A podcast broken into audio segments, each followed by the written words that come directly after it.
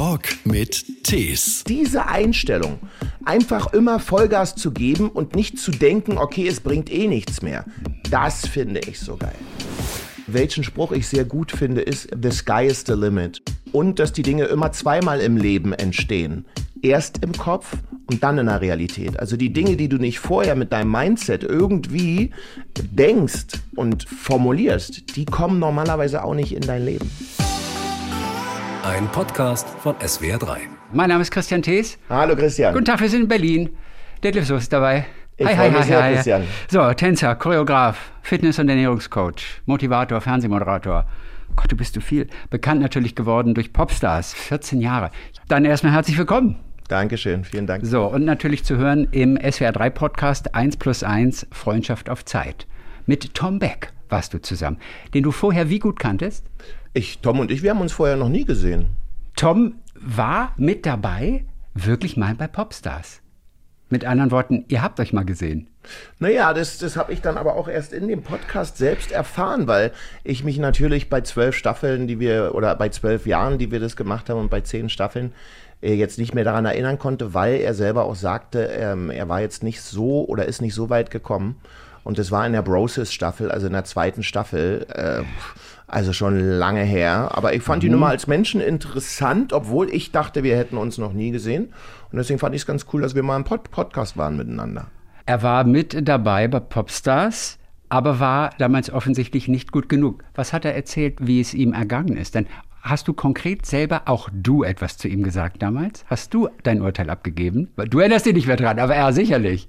Er sagte mir nur, dass äh, er irgendwie in der, er war unter den letzten 40 und dann war er aber irgendwie nicht, nicht mehr gut genug. Das ist das, was er okay, mir gesagt okay, hat. Okay. Also bei sicherlich, ich würde mal sagen, zehn Staffeln um die 70.000 äh, Menschen, die irgendwann mal bei Popstars sich beworben haben in diesen ganzen Staffeln. Ja äh, ist er sicherlich nicht der Einzige, an den man sich nicht erinnern kann. Ich habe gehört, bei Fußball seid ihr zusammengekommen, ihr beiden. Beim Fußball, beim Fußball sind wir dann beide richtig. Also das war gleich so die erste Verbindung, weil wir sind beide Bayern München Fans. Mir Samir, das, das ist doch super. Aber, Natürlich ja, aber bin ich Bayern Fan. Ja, aber du nee, aber ja, aber warum Bayern? Dieses dieses Klischee, dass man immer für den Fußballverein sein muss, aus der aus dessen Stadt man selber kommt, ist ja auch wieder so ein aufoktroyiertes Ding. Aber ja? ich fände geiler. Tja, das ist dann deine Meinung. Weil die Leute sich dann nicht danach richten, wer gerade ganz oben ist. Das Aber ist danach ja richtet mich aller nicht. Gründe. Nee, was war es bei dir? Das Mir san mir.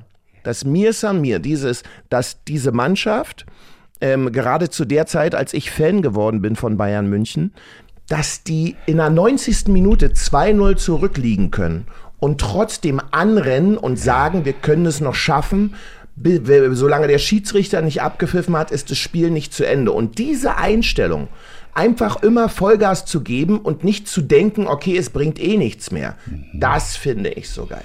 Und das hätte jede andere Mannschaft auch sein können. Absolut. Gab es ein besonderes Spiel, in dem genau das passierte?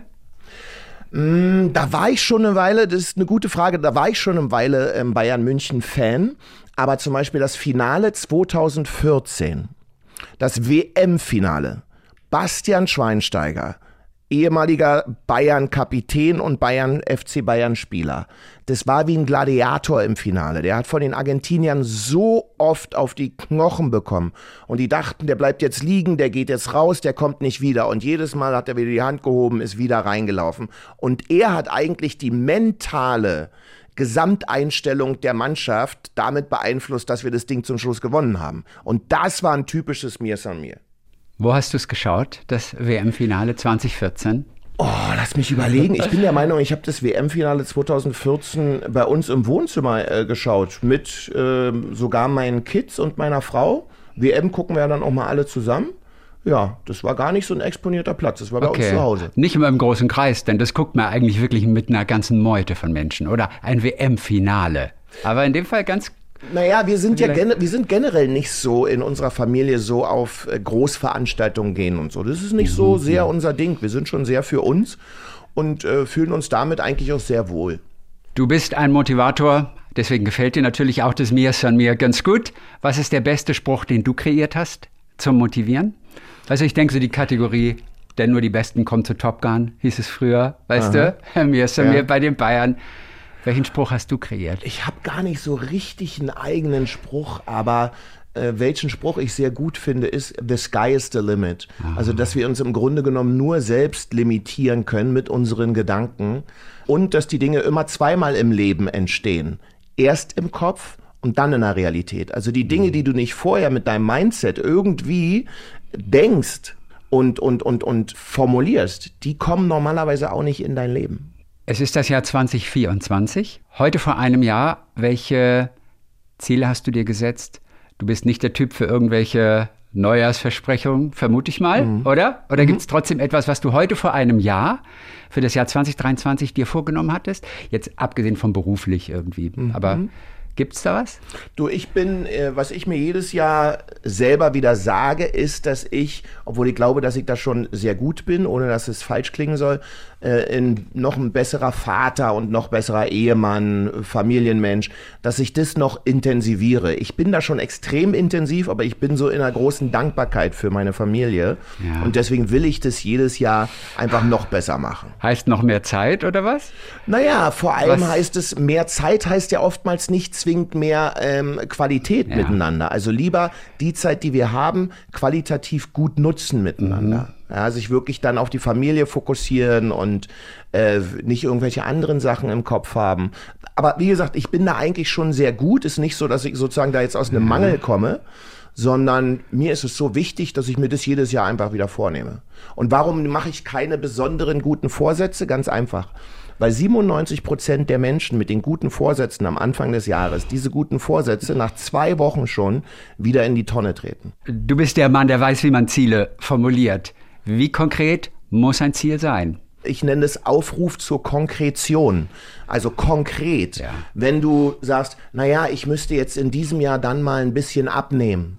Mhm. Dann sind da schon so viele Eventualitäten und ähm, Hintertürchen offen dass es eigentlich gar kein Commitment gibt in deinem Bewusstsein und auch nicht in deinem Unterbewusstsein. Wenn du sagst, ich werde in den nächsten zehn Tagen 20 Kilo abnehmen, äh, nicht in den nächsten zehn Tagen, in den nächsten zehn Wochen 20 Kilo abnehmen, pro Woche zwei Kilo, pro Tag 287 Gramm, dann hat es was Konkretes. Das macht was mit dir, mit deinem B und ja. mit deinem Unterbewusstsein. Also ganz konkret Ziele formulieren, wann, wie viel und mit welchem Plan.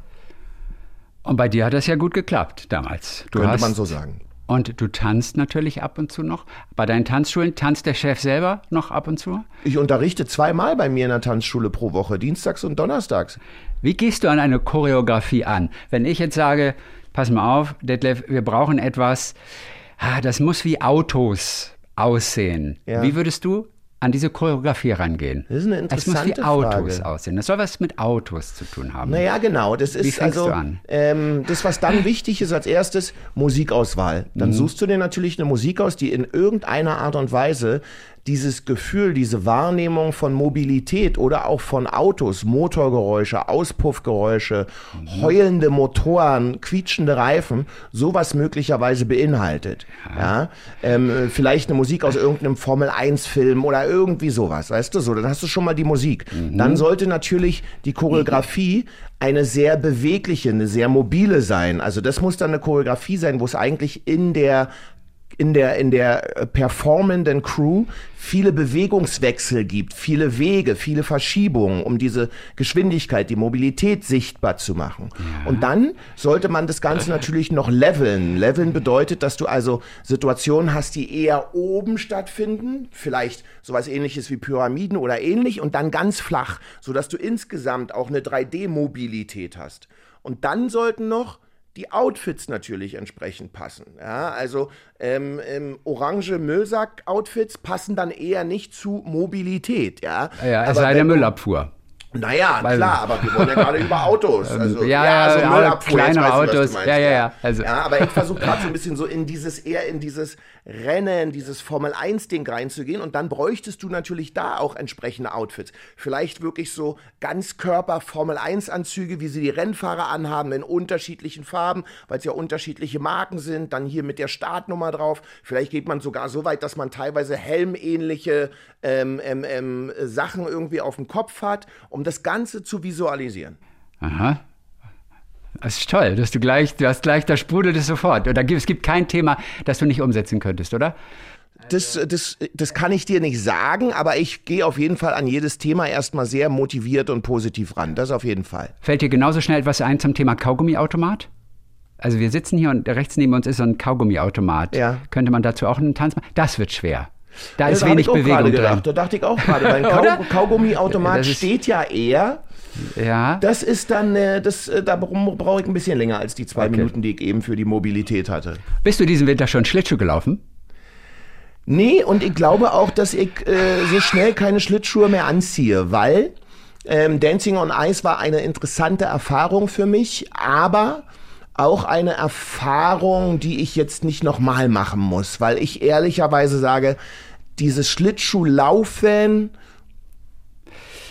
war jetzt nicht mein Nummer eins Sport und Spaß. Ja, wusstest du das vorher? Ich wusste, dass es eine Herausforderung werden kann, weil ich vorher noch nicht Schlittschuh gelaufen bin. Ähm, Rollschuh aber? Nee. Auch nicht. Aber ich wollte es zumindest probieren, gerade weil ich es vorher noch nicht gemacht habe, wollte ich wissen, wie weit kann ich da gehen. Aber es ist nichts, was mich jetzt so begeistert hätte, dass ich danach noch weitermachen würde. Du hast also richtig zu kämpfen gehabt da. Es hat dich richtig gefordert, es hat dich richtig ausgepowert. Du hast damals eine Erkältung verschleppt. Das habe ich jetzt erst gelesen. Du hast Narben auf dem Herzen. Das klingt total brutal. Wie schlimm war das damals? Das war damals schon nicht besonders schön. Ich musste dann ins Krankenhaus in die Kardiologie und die haben dann sich schon ein bisschen Sorgen gemacht und dann musste ich mit Herzmedikamenten eingestellt werden, dass ich also dieses entzündete Herz wieder erholen kann und beruhigen kann. Aber Thema Beruhigung, ich war gerade wieder in der Kardiologie, um alles komplett durchchecken zu lassen, Belastungstests und so weiter. Und mein Herz ist absolut 100 Prozent in Ordnung. Du hattest gute Voraussetzungen, aber auch wahrscheinlich, weil du hast ja eine Pumpe, ne? Also, Naja, damals hatte ich die Pumpe nicht mehr so wirklich. Damals hat die Pumpe nicht mehr so richtig gepumpt. Aber jetzt ist sie wieder bei 100 Prozent. Aber du weißt auf dich aufzupassen in der Zwischenzeit, oder? Self-Care und so Pausen machen. Wie lange machst du das schon? Also auch Naja, richtig ich- Pausen. Wenn es läuft, dann hat man keine Pausen. Man hat ja Spaß an der Action, man hat ja Spaß am Job. Man merkt ja gar nicht, wann man eine Pause braucht. Naja, das, das, äh, wenn man dann solche Situationen hat, wie ich sie da vor ein paar Jahren hatte, mit meinem Herzen, dann achtest du schon mehr darauf, wann du Pausen machen solltest. Äh, Was mir auch nicht immer gelingt, aber ähm, ich habe eine höhere Aufmerksamkeit dafür. Das mag äh, komisch klingen, aber ich muss jetzt auch nicht mehr unbedingt jede Idee, jedes Projekt oder jede Anfrage umsetzen und weiß, dass die Zeit mit der Familie und mit äh, und die Me-Time in der inneren Ruhe genauso wichtig ist wie das, was ich möglicherweise irgendwie an Projekten oder Visionen umsetze. Und die Quality Time wird ja nochmal gestärkt, wird ja nochmal verbessert in diesem Jahr 2024. Sind die Kinder denn auch Bayern-Fans? Dann könnte man schon mal zusammen zum Fußballspielen gehen. Wir gehen auf jeden Fall zusammen zum Fußballspiel. Ähm, Zwar härter auch, oder was? Nee, Union gegen, Ah ja, also Union. oder Bayern gegen Union. Da gehen wir auf jeden Fall hin. klar. Und ich finde Union eine extrem sympathische, starke Mannschaft. Für mich ist das der Hauptstadtclub. Bin aber natürlich dann trotzdem für die Bayern. Oh ja, Und die Kinder? Mein Sohn, selber Fußballer, leidenschaftlicher Fußballer, ich glaube Verbandsliga spielen die, er mit seinem Verein und ist auch Kapitän, ähm, ist natürlich Bayern München-Fan. Sonst würde er enterbt werden. Bist du sonntags mit dabei beim Spiel? Bist du einer von diesen Eltern, die so gefürchtet werden am Spielfeldrand? Genau. Ich bin genau so einer, der dann zwischendurch reinschreit und wo dann nächstes Mal die Mutter sagt, Detlef, äh, Carlos hat mich gebeten, dass du bitte nicht mehr so immer reinschreien sollst und so. Ich kann mich da manchmal nicht zurückhalten. Und hältst du dich dran? Ja, ich bin schon besser geworden. Die haben jetzt im Pokal interessanterweise auch gegen Union gespielt, haben 14-1 verloren, aber er hat immerhin das eine Tor geschossen. Ja, das reicht dem Vater ja eigentlich dann, ne? Ja, und die haben auch ein gutes Spiel gemacht. Da zählt ja die Leidenschaft. Ja, Union ist dann natürlich, ähm, also die Jugend von Union, er spielt ja B-Jugend, ist natürlich ein ganz anderes Kaliber als das, was äh, die Mannschaft meines, meines Sohnes spielt. Zu wem hast du noch Kontakt aus der großen Popstars-Staffel? Zu wem hast du wirklich auch noch guten Ja, Kontakt? das ist gut. Ich habe mit Giovanni einen wundervollen Kontakt. Wir schreiben uns oft, wir schicken uns Sprachnachrichten, wie sehr wir verbunden sind miteinander, wie sehr wir uns äh, lieben, auch wenn es unter Männern komisch klingt, aber äh, das, das formulieren wir schon. Bin mit Senna sehr viel in, in Kontakt, sehr intensiv und sehr freundschaftlich. Wir haben letztens Event zusammen äh, sogar gemacht in Berlin. Also mit den beiden sehr, sehr intensiv. Und äh, bei den anderen, wenn man sich sieht, dann ist es schön, aber die sind ja auch in aller Herren Länder, ja. Äh, Lucy ist jetzt in Bulgarien, macht da ein Hotel auf. Also, Wirklich? Ja, alle machen ja irgendwie was irgendwo. Insofern sie, sieht man sich natürlich nicht ständig. Ja. Was hättest du wohl gesagt, wenn du gewusst hättest, dass äh, Johnny oder, oder Ross Anthony, dass die mal Schlager singen eines Tages? Was hättest du wohl damals gesagt, in deiner damaligen Phase? Also ich meine, die waren Broses. Broses war ja wirklich so R&B, Soul Ja. bis hin zu Rap und Hip-Hop. Das hätte ich nicht erwartet. Aber wir werden ja auch alle älter und somit ändern sich natürlich auch unsere Sichtweisen, unsere Zielgruppen, unsere Musik möglicherweise, unsere musikalischen Orientierung.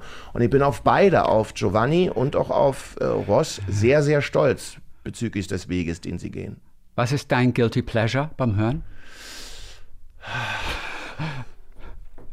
Was man bei dir nicht vermuten würde, was du durchaus ab und zu mal hörst. Ich höre wirklich teilweise Radio Paradiso. Warum? Wa- Was machen die? Radio Paradiso, Bushido hört interessanterweise auch Radio Paradiso, habe ich letztens gehört. Ähm, Das klingt fast wie Radio Teddy. ja, also, wa? ja, ja, Äh, das ist so so Radio äh, Paradiso. 80er, 90er Jahre Musik, heile Welt, alles schön und in Ordnung, so halt. Was ist mit Klassik?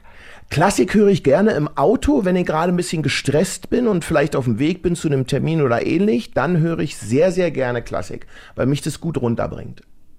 Denn ich habe jetzt erst ähm, gelesen von deiner Halbschwester, die ist Opernsängerin sogar. Ja, meine Schwester Patricia ist ist Opernsängerin, eine sehr, sehr gute, lebt in Sache. München und Ja. hat eine wundervolle Stimme. Wie lange ist es her, dass sie dich gefunden hat? Ne? Sie hat dich damals gefunden. Patricia hat mich gefunden im Jahr 2000 und hatte mir damals einen Brief geschrieben, vor 23 Jahren. Ja. Ähm, 24 Jahre jetzt. Ähm, hat mir damals einen Brief geschrieben, da war ich gerade mit den No Angels im ersten Trainingscamp für ihre erste Tour.